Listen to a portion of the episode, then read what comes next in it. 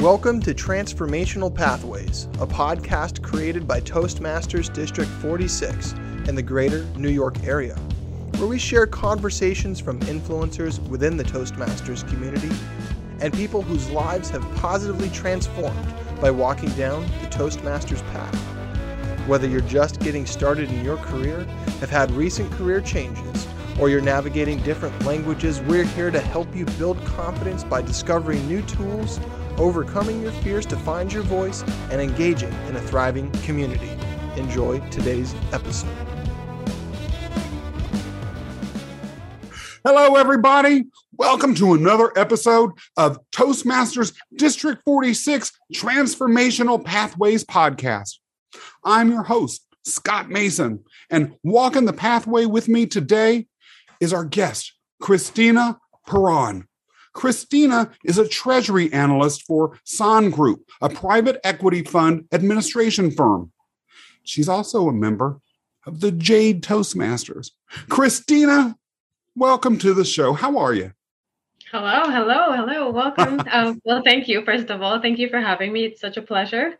Um, I'm pretty good, pretty good. I'm very excited. This is my first podcast, so I'm really excited to have this experience at least.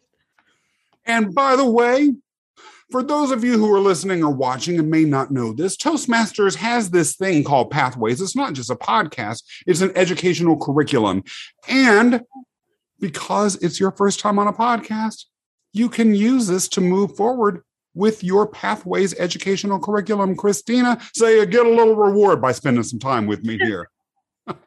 Great. So tell us a little bit about yourself. Are where are you from? Are you from New York originally? I'm actually not from New York originally. So I immigrated to New York about uh, 2013. Oh, about eight years ago. Where, where are you from? So I'm actually from Guyana. Have you ever heard of this country? Of course, it's in South America. Oh God! Thank you, someone who knows. One of my best friends in law school was from Guyana, so there's a reason I know. Oh, good, good. Well, I'm glad you do. A lot of people usually mistake it for Ghana in Africa. yeah, so yeah, it's really good that at least you know. um, yeah, so I immigrated here in 2013, and it's been quite a change. Definitely, I can say that. Well, tell us a little bit about growing up in Guyana. I will admit, a lot of folks don't know about Guyana. It's a uh, they have certainly have no conception of is there are there cities there or is it all just one big city? And how is it different than the United States? And and how old were you when you came here? Um, I was 20 when I came here. So I mean, it's one of those form- formative years, I think. Absolutely. So yeah, so Guyana, well, it's a pretty small country in South America. Population is about 700,000 people. Oh, and wow. um, it has six races. And the main language, just a tidbit here, the main language is English. It's the only country in South America oh, to speak English. Interesting. And that's because we were colonized by the British Empire. Wow. Which is something Guyana has in common with America. But I've got to ask was there a war for Guyana to separate from Britain, or did Britain voluntarily let Guyana go? Um, actually, it was definitely definitely not a war. We definitely don't have the manpower for that. so it was just uh, it was more diplomatic, I think, at that time too. They got independence in 1966, I believe. Whoa! So That's yeah, late. it was pretty yeah, it was pretty recent. So about at that time, Britain started giving everyone independence. Oh. They just started sharing it out one by one. you're independent. You're independent. Yeah, so bye. that's really how we got that. Interesting. And did you grow up in a city or in the country or a suburb or, or what? Uh, I would say kind of a suburb. So, but it really wasn't that far. I grew up in the like the main, the it's still like the metropolitan area a little bit outside of that. It's a place called Plaisance, so which is not that far from the capital, Georgetown. So I grew up there, and usually, I mean, when you're about 20, I lived. I think I lived a very sheltered life back in Guyana. There wasn't much to do, to be honest, and really? I spent most of my time in school or at work. So I started mm-hmm. working when I was 17. Oh, so yeah, so it was just mostly school work and church um and hanging out with friends here and there but that wasn't as much. I don't do th- i didn't do that as much as i do right now. So well, that this is New York. i know. Right. So, talk to us about how you came to the United States. Were you, did you come here for college? Did you move here because of the family? Or what exactly led you to be in New York City, of all places in the world? Um, that's a very good question. So I guess to answer that, when I was younger, my grandparents came here and they decided that okay, there's so much opportunity here. They noticed the opportunity here. So they're I mean, what propelled them, the opportunity propelled them to work hard here so that they can apply Mm. for my family in. Guyana at that time. So they applied when I was very young. So I still went through school, um, different types of schooling, high school. Um, I went as far as high school in Guyana. And then our papers started coming through at the same time. So it's not um, necessarily an issue of I chose to come here. Right. It was more like you just always expected to come here because one day your papers are going to come through. I mean, we really heard this narrative early on in our lives. So we knew that one day, at least I knew that one day I'll be coming. And um, just to give you a little background so airplanes are very rare in Guyana to oh, see them.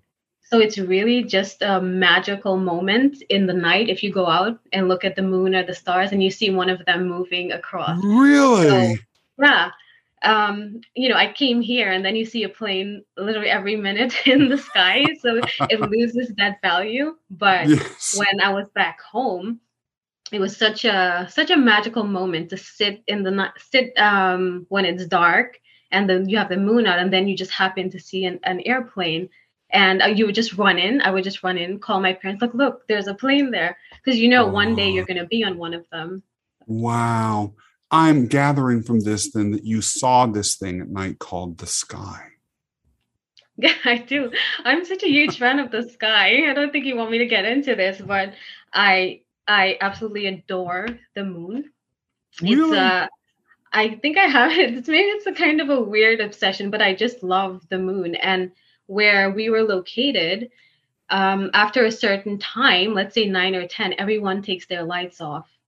Or maybe you have a power outage, so the, Mhm. all the lights come off. But the stars and the moon, they look so close, like you can touch them. So I wait until everyone goes to sleep and I come out in the dark and I just look at the moon. And a fascinating thing at that time, I wasn't aware that humans actually walked on the moon. So it was just, uh, it was such an, uh, an enlightening moment finding that out when I moved here.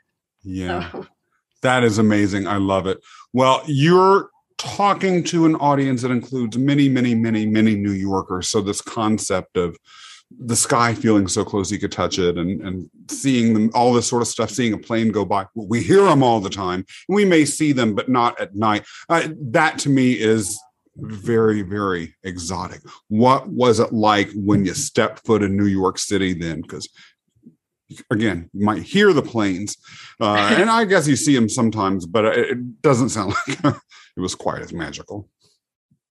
probably wasn't. So the first um okay, so the first impression of New York, right? So the the route that the plane took the night that I came in, and it was one of the coldest nights recorded. Um, so the route that the plane took, it, it went over Manhattan. So here it is, we're coming in the night. It was 11, 11 p.m., I believe it was. And there was just a sea of orange lights. I've never Mhm. seen anything like that before. Wow. It was just endless lights from coast to coast, horizon to horizon.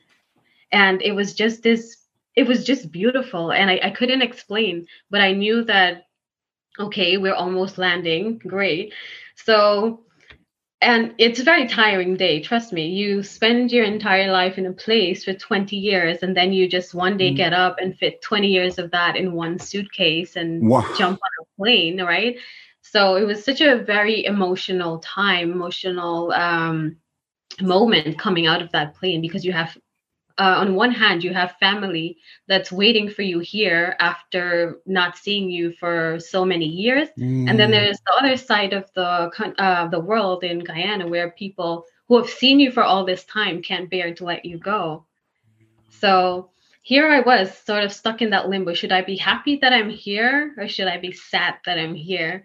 And I was, of course, I was crying all the time. My eyes were so red. Aw. And I would never forget this moment. But when we were going through customs, there was this um, this customs agent. It was late in the night where groggy, my eyes were red from crying, and he sees that, and he says to me, "Oh, you know, you can stop stop crying. It's gonna be okay." And he says to me, "I will give you three years to love this place."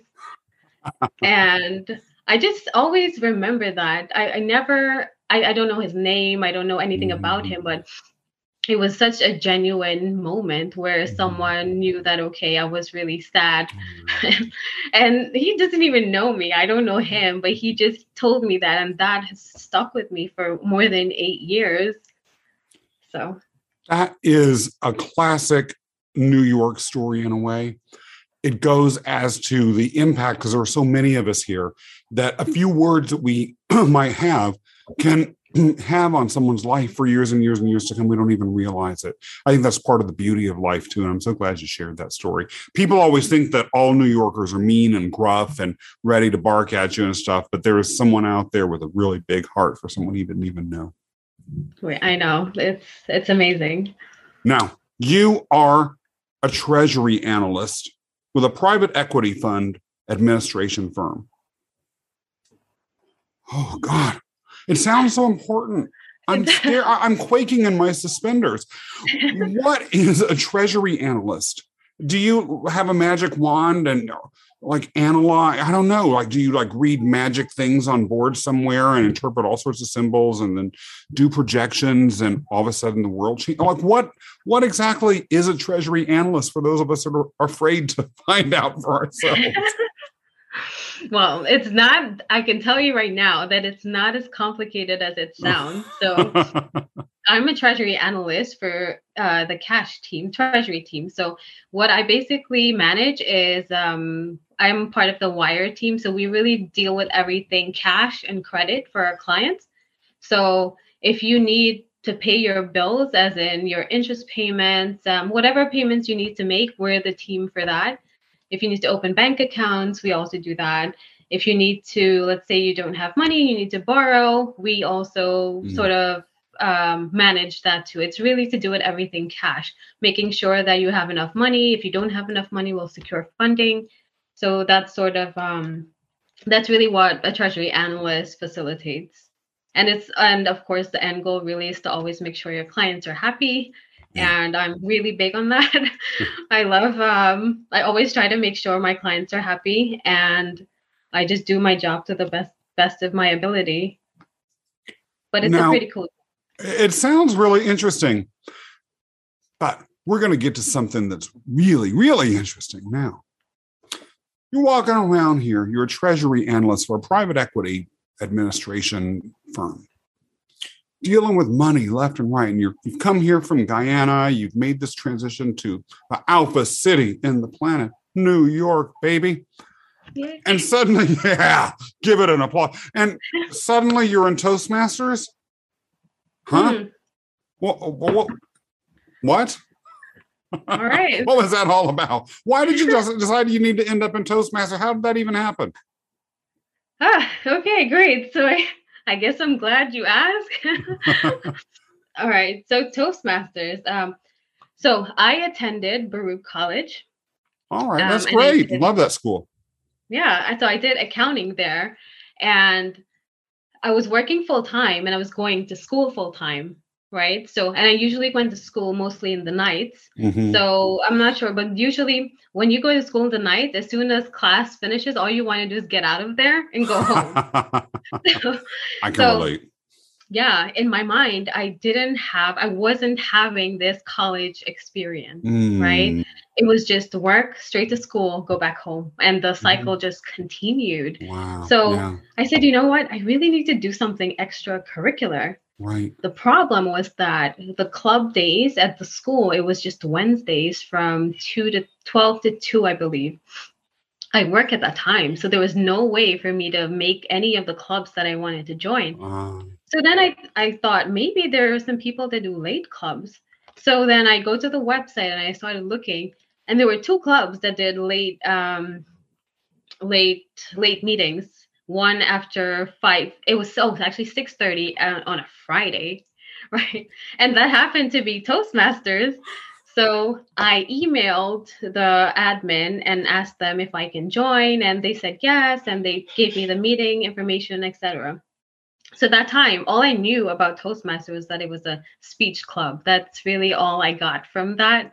So to be honest, I wasn't looking for, I wasn't looking to go do speeches. Um, I just really wanted somewhere to be, somewhere to go so I can feel that I was a part of college, Yeah. you know, outside of the um, academics, outside of Yeah. academics. So Friday before- comes around. Sorry, go ahead. Yeah, no. Which club was that, by the way? Oh, this was Baruch Toastmasters. That was the name. Gotcha. Yes. And so you were saying before I oh so rudely interrupted. Oh no, it's fine. So Friday rolls around and here I am, very excited, full of courage, you know, ready to just leave work and go to Baruch. So I do go there and I I'm walking up the stairs to the third floor and I say to myself, okay, so it's going to be what? Six people? Like really? Who comes to a speech club on Friday after 6:30? Come on.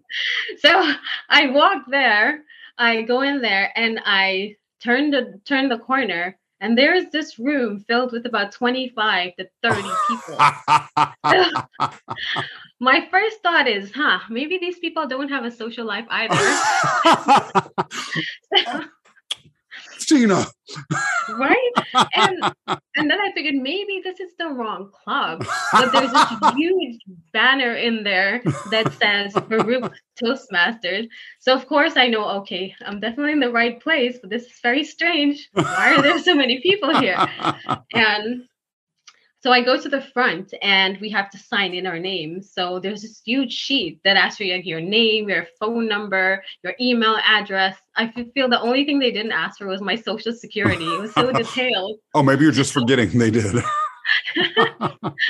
So I go up there and they welcome me so warmly. It was like they were waiting there 200 years for me to just show up as a wow. So they were so warm. And so they welcomed me and they said, you know what, you can have a seat right here. So he points to this chair that's sitting, that's right at the front. But you know what? I'm not stupid. This is a speech club. No one sits at the front unless you want to be called on. So, so I said, okay, yeah, sure. I'll, I'll be there shortly. So then I eye the back of the room and it's full. There are no empty seats at the back. But then how do I absorb this observe this meeting if I can't Right. sit at the back? So something, you know, intuition stepped in. It's like, you know what? Just go to the washroom and come back. So I do that. And when I come back, as I was just about to make my way to the front because the meeting was about to start, this kid at sitting at the back just picks up his stuff and he leaves. And I tell you, I became a believer. I be- I definitely became a believer in faith at that time. Oh. Right away, I just went to the back of that chair and I sat down. I felt so secure at that time. So there were um, two people at the, the opposite sides of me and one in front. So it was I was protected. If they were gonna call on someone to talk, you know, I'll be fine, definitely fine. so the meeting begins and they start explaining. Um, they start explaining the meeting. And I was listening to everything, but then I stopped listening when he said, Oh, there's this session that everyone loves. It's called Table Topics, where we just call people out randomly and just give them uh, topics to talk two minutes about. I kid you not. I really didn't expect that. And I didn't research the Toastmasters to find out like that was actually a part. Mm, So here I am thinking um, I'm here to observe. And then now I'm suddenly in the firing line but you know what? I was just in, um, you know, I was in the perfect spot. It's the the back. Who chooses people from the back? oh, oh, Yeah. naive one. I know. unfortunately, I found that out the hard way um, because, you know, looking back, that was so naive because that's where they choose people from the back. so, uh, all this time going through, we had one speech that night. And to be honest, I don't even remember what that speech was about because in my head, I'm thinking, please don't call me. Please don't call me. I don't know what to say. Please don't call me. So the segment comes around so fast and they said, okay, so we're gonna call our first um, you know, our first person. Well, they called, they said victim. So all right, I'm just sitting there, just looking away from everything. and he calls my name. Like, come on, seriously? So he calls my name and I make my way up there. But as I make my way up there, I say, all right, what is this guy going to ask me? How to solve, how to achieve world peace? I don't know how to achieve world peace.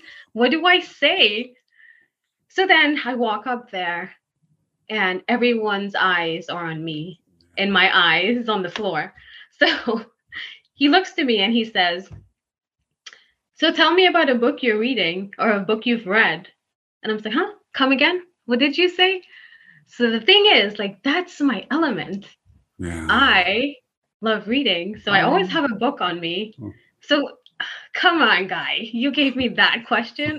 what happened to world peace? you didn't get so your Miss here, America moment. I'm sorry. Right? so here I am. So I built into this um, novel that I was reading at the time, making parallels to the future, parallels to the past. Oh, so I'm, I love it. I'm just, yeah, I'm just going through this. And I swear to God, at the end of that three minutes, if this was a book event, I think I would have sold about 20 books, my friend. well, well, remember yeah. that when you write your first book.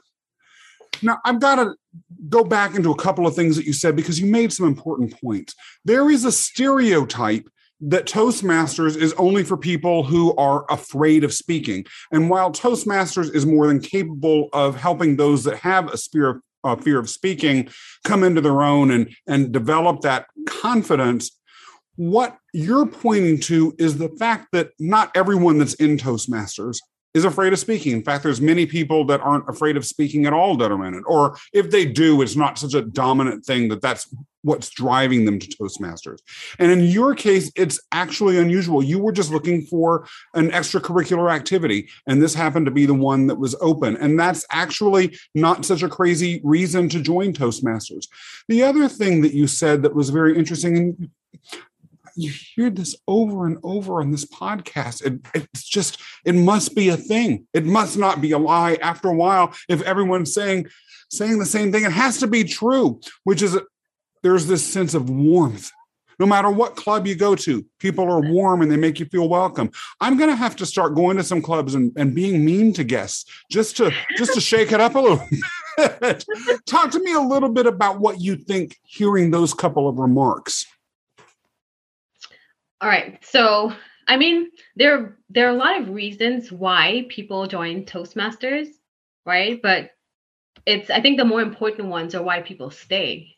Mm. Right? So, I guess for me, I stayed because not not because I really wanted to improve my public speaking. I mean, mm. but to me, Toastmasters is such such I guess it's such a great opportunity, right? For this two hours, you're sitting there with a group of people, but it's such a good platform that where you can share and you can learn from people. So people go there, and yes, yeah. they're improving their public speaking skills, but they're also sharing something that people in the audience would have never known had they not been there. Totally. My own home club, Roosevelt Island, I experienced that when I first started going I've never really had a fear of speech. I've always been kind of loud.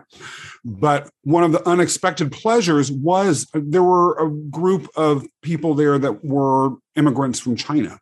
And they were hmm. talking about these beautification applications that are Chinese specific that they use on Instagram. And I remember being so fascinated by it. And they gave speeches about the cultural reasons why those are popular and expectations that their family had. Like one young woman said that she posted pictures on Instagram of herself without beautification technology having touched her up and she got in trouble. And I, I would have never known these things about folks if it hadn't been for Toastmasters. That's about connection and building community. I love that you shared that. Can I ask you, do you feel like that helped you as a college student or as a professional, or was there any other benefit that you got from learning all of these things about people? Hmm. Very good question. So I think I think Toastmasters has given me confidence. So I'm not afraid to speak with people. And I think one of the things that I was able to improve was that I always tend to have very not in not formal conversations like it's very respectful even at work and everything mm-hmm. but it's really where you're comfortable enough to put yourself out there and talk to people human to human person to person right so there isn't this it's mm. sort of mm. breaking down those invisible walls wow and just having conversations because yeah. at the end of the the road right when you everything sort of boils down a person is just a person right? So and yeah. human connection has been around for thousands of years and it's yeah. still as valuable today as it was thousands of years ago. So i think in some ways this helps to improve that. Mm, that's an amazing point.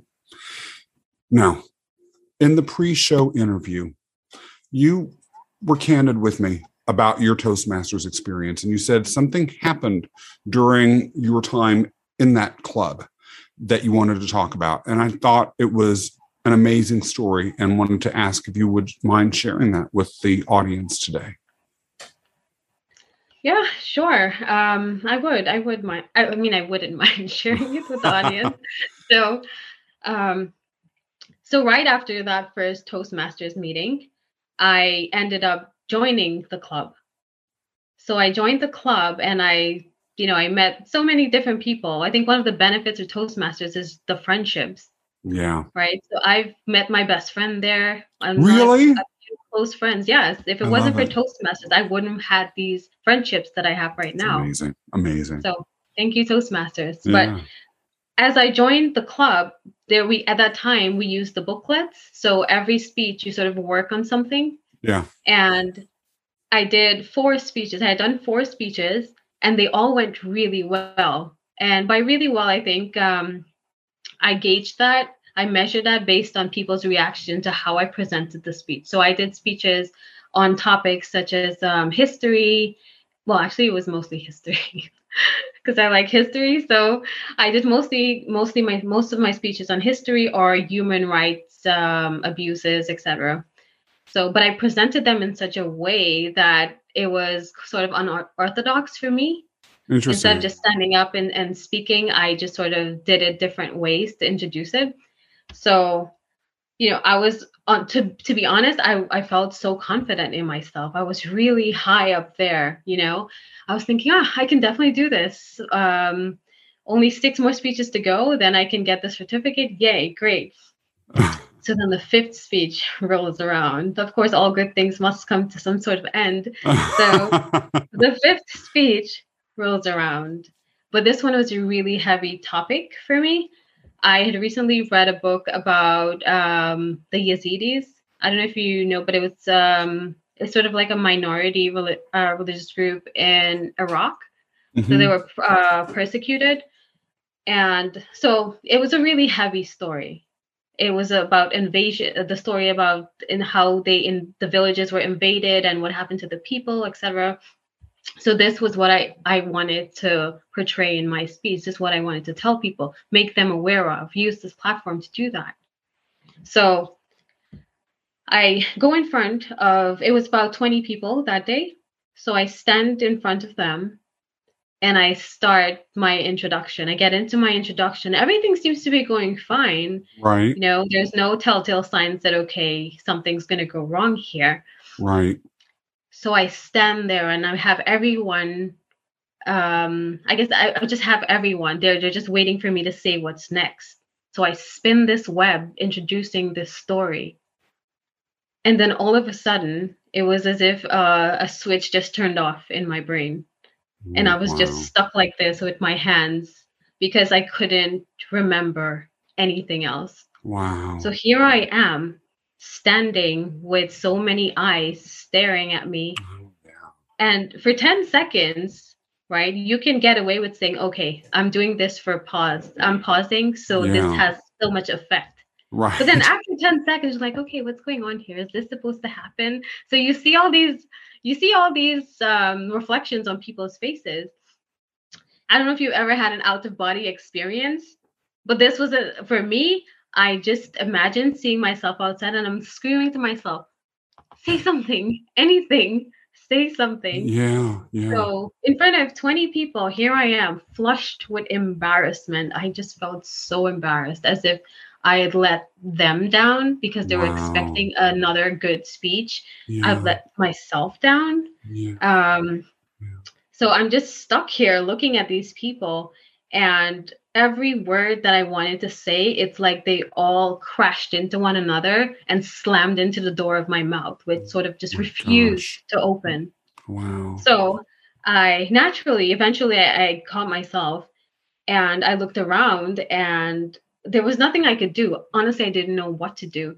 So, in dramatic fashion, I stepped back twice as if someone was coming towards me and I said, I'm sorry. And I walked out. I walked out and I just closed You walked out of the room altogether? I walked out of the room altogether. And to be honest, Mm. I would have walked and gone straight home, but I left my Metro card in the room. So you know you can't go anywhere without a Metro card. Yeah, exactly. Yeah. So I mean, but the thing is, ever since that day, my confidence went from 75 to 0.25. And it was such a huge hit to me yeah. um, I don't know if that sort of pointed to it being not like a genuine confidence. That's why it fell so Mm. low. But Yeah. from that day on, I never went back to speak in front of an audience because there was this always this lingering fear that okay, this happened and this will probably happen again. So maybe Oh you shouldn't God, do yeah. this again. Yeah. Yeah. So yeah. wow. Mhm. Now, how many years ago was this? Um, this was probably I would say 2017. Yeah, I Mm. think it was around 2017. But I had taken a few years. I I didn't go back just because of this. I just had Mhm. didn't have the confidence to stand in front of people and and say anything because to me it just always followed me like a shadow. Mhm. You know. I And- totally understand. Yeah. Yeah. So But Hmm. that shadow didn't linger forever, did it? Because you're a Toastmaster now. I am. I am. Yeah, like all the like all the divas, you had a comeback. I'm sure if you want to say that, okay, I guess that it makes it sound nicer if you say that. well, Yeah. we we like to keep it positive here in Toastmaster, so yeah, nothing better than a really dramatic comeback. I know, right? Ah, okay, so I guess I should go into that. So after this whole bleak period of me just taking my excuses with me everywhere I go. So Mm, um, maybe I ran in a few times to a few. Um, well, my friends are still from Toastmasters, so Right. you know we we talk here and there about Toastmasters, and you know they asked me, "Oh, are you going to join a different club?" And you know people just ask me, "Oh, how are you doing with Toastmasters?" Because they Yeah. know me from there, right. and some of them may not have known that I blanked out in front of this many people. yeah, yeah. And so after a while, so every time they would ask me, I would just reach into my pocket and I pull out this excuse of why I can't do this anymore. And I just share it out, share it out. You know what I realized after uh maybe like a year or two Mm. that I have an infinite supply of this excuse. I really do have an infinite supply. But the thing is, every time I gave that excuse, it lost a little bit of its value wow. right? So here I am just giving away things that are worthless. And at some point, I said to myself, okay, are you going to make the move or what? What what are you waiting for? Are you waiting for some miracle to happen for you to say, "Oh yeah, let me do this"? I mean, the thing is, if I don't, I guess I realize that if I don't make that effort to work at it. I'll always be a prisoner to this fear.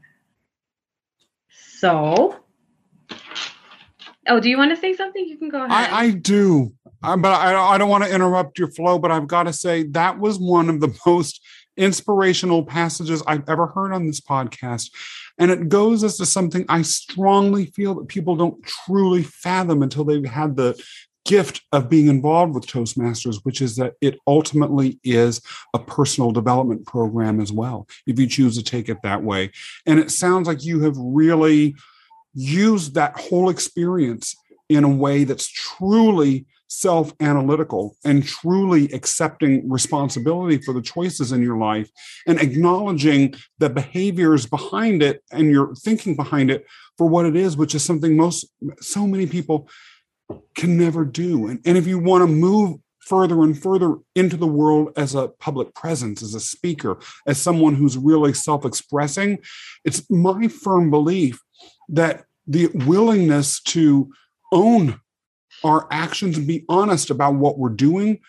And I say this as someone who is guilty of using excuses and blaming and all sorts of other stuff that is maladaptive. Those things have to be let go. That's the only way you can really transform into a greater public presence. So, what you've said just really spoke to me. I, I want to thank you for sharing that. It's really being honest and real. Thank you. Thank you. So, Anyway, back to the story. Yeah. So where was I? Okay. So I I just I just made the move. So I was working at that time in Midtown. So at this point, I already graduated from school, and mm-hmm. the club club there wasn't doing that well. So they didn't have a lot of meetings. I had went to one meeting. I went to one meeting, and right when I was going in, they were coming out. It was just a 15 minute. I think there just mm. wasn't um, a lot of people. Right. Anyway, so I searched for Toastmasters right around Midtown, and that's how I stumbled upon Jade Toastmasters. So um, I just went there one one night just as like as a guest, and as typical of when you're a guest, even though you try to not sit at the back anymore and try to sit up in the middle, they still call you because you're a guest. Yep. So, you know, they called me and honestly, that was the first time in such a long time that I've stood in front of people and spoke. I mean, the topic was easy that they asked me. I think it was a physical I'm not sure what, what it was. If it was, they asked me about a physical activity that I did. So I actually did, actually, I am doing karate, but I did karate back in it. Guyana. I, so I love it. Um, so I talked a lot about that. And to me, it just came naturally, right? This, um, it came naturally to me because it's the truth. It's a part of my life. So right. I was able to sort of could just just talk about it. You know it wasn't like oh what the introduction the body the conclusion. It was no it's a table topic. So you just just talk about it. It's yeah. just talking. The goal of table topics i think it's really just to get you to to strum up that courage to stand in front of people and just talk. Because at the end of the day it really is just talking yeah. right? Does it matter yeah. how many eyes are looking at you? Yeah. does it matter that you're standing and they're sitting? It doesn't it really is a platform where you can stand and you can share something that you want to share, or you can sit down and listen to something that you would have never known had you not been there. Um, one of the, I think, how I would look at it too is that knowledge itself is this huge ocean, right? I imagine it to be this huge ocean. And the thing is, not everyone's gonna drink from the same part, mm. right? Some people, the, the water, the water from the ocean that they drink is gonna be sour. It's gonna be bitter. Some it's gonna be sweet, right? So the thing is, in that two hours, you sit there. So all the waters converge there, and you get an insight in someone's life that you would have never known. Yeah. So I think yeah. that's really for me where the value of Toastmasters comes from. It's that social connection. Yeah. I'm having a Tony Robbins moment here listening to you. I'm, I'm feeling so motivated. So uh, before I just fly off the handle, just inspiring everyone off into the moon, since you like that too, let me actually get grounded for a second. The club that you joined ain't just any old club now, is it? There's something special and unique about that. Tell us. Tell us. Oh, tell that's true. It is very. of course, at that time, I never know anything. I just blindly go into this meeting, and right, you open Pandora's box and look what flies yeah. out, and just hope for the best. So I go into this meeting, and they have table topics, and they also have speeches that are done in Mandarin. It's a bilingual club, so we have English and we have Mandarin. And what I love about it is that a lot of the people there are also learning to perfect their English, or some of them are learning to perfect their Mandarin. So, of course, I only speak one language, but I just go because the people are really great. So I'm big on social. So I I just go because the people are great. But what I love about it is that it's very unique in yeah. that you even you know you sit through you don't know what they're saying but if you have so you can ask someone but since we're since covid hit we're actually online now as with everyone i'm sure. Yeah. Um but we have this translation feature in our meetings. So when the second speaker is speaking in mandarin we have someone that translates. So you can still listen to what they're saying which is pretty nice. I love it when does this club meet? I may need to pop by. so they meet every um so two Wednesdays, just two Wednesdays a month. So and it's well, from 6 30 to 8. Excellent. So you're back. You're a rare and Toastmaster. I've got to ask you some questions that I ask everyone just to really prove that they're a Toastmaster to me. Okay. Who is your favorite speaker number one. Mm. And number two, who is your favorite leader? Why? Ah. Oh, you know what? I actually use these questions when I um when I do table topics. No one's ever asked me that. now now gotcha. I have to think about this. All right. so who's my favorite speaker? Hmm. Who's my favorite speaker? Honestly, I I don't think I have a favorite speaker, right? For me, it's I watch a few TED Talks. I watch I wouldn't say a lot, but I would watch TED mm-hmm. Talks here and there. Mm-hmm. And for me, the most important thing was really what they were talking about mm. and how they spoke. Right. So yeah, so I don't have a favorite speaker. My whole premise is really what are you trying to say and how are you expressing this what um, of course it's very important right to to have um, to to have speakers to like you look up to right? So you aspire to be like them. But for me i want to i'm i'm really interested in the content. What are you using this platform to share? What whatever you say is it going to cause um, is it going to create problems? Is it going to have people think about a different perspective really what what is the speech doing? Because speech is such a such an immense power. And if you don't use mm. it correctly then there's just so much disaster that can befall you or befall people. Yeah. i mean we've seen this in current affairs over the last couple of years. So i think for me i don't have an, a favorite speaker but maybe I'll, I'll find one. But for now maybe i'm just looking. I don't have one right now yeah. And there's nothing wrong, at least in my opinion, with really understanding what you said that the power of speech is the power of self creation. And who and how we choose to create ourselves uh, may make the right speaker or your favorite speaker something that you don't even really think about. Christina, talk to us a little bit about yourself, your future, and where you see Toastmasters taking you one day. Hmm.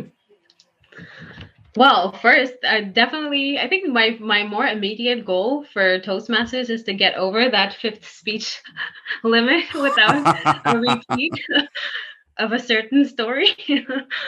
so, but I really want to explore where I can go with this because I enjoy talking. surprisingly. Actually, I do enjoy talking and I do enjoy talking to people. So it's very, um, it's, it's such an innate part of who I am, really. And I think this is just a professional platform that sort of gets a pathway that gets me where I want to go. So I want to improve my speaking. So there's certain things that I find in my speech itself that I need to work on. For instance, clutch words. I use them a lot. Um, yeah. uh, I use those a lot. So that's something I want to address. Also, um, time, timing. Oh my God, so bad with timing because sometimes I get really carried away in the story that I'm trying to tell yeah, that yeah. I lose track of time and I go on and on and on. And while it's good, sure, but after a while, even if your story is, you know, engaging, people have that, especially with proliferation of social media, attention spans are so low these days yeah, that you don't want to drone true. on and on and have people lose your message. So for me, yeah. uh, working on timing is another important factor for my future growth. But I would definitely like to first finish this competent communicator path and then I'll try to do the I believe it's a I saw a pathway the last time I checked. I think it was about comedy or it had something to do with humor. And I think I'm to challenge myself to try that one just because it's something I don't think I would ever try. so I'm to push myself to do that. So that's that's usually where I see myself right now that willingness to push yourself and push yourself beyond what you could imagine that's the spirit of a true toastmaster thank you so much for sharing that christina it has been great having you on the show today thank you for joining us and sharing your story with such candor and, and with such learned wisdom now, for those of you that are listening or watching, if you enjoyed today's episode, be sure to subscribe and leave a review or a comment. And don't forget to follow District 46 on Instagram, LinkedIn, Facebook, or Twitter. And if you're new to Toastmasters, check out Toastmasters46.org. That's Toastmasters46.org to learn more about us and to visit one of our clubs like Jade Toastmasters or Baruch hey. Toastmasters. and I've just got to say before we go, Toastmasters is where leaders are made. Thank you so much for joining us on Transformational Pathways. If you enjoyed today's episode or got anything out of it, please rate, review, and subscribe. And if you're interested in learning more about Toastmasters District 46, check out the link in the show notes below.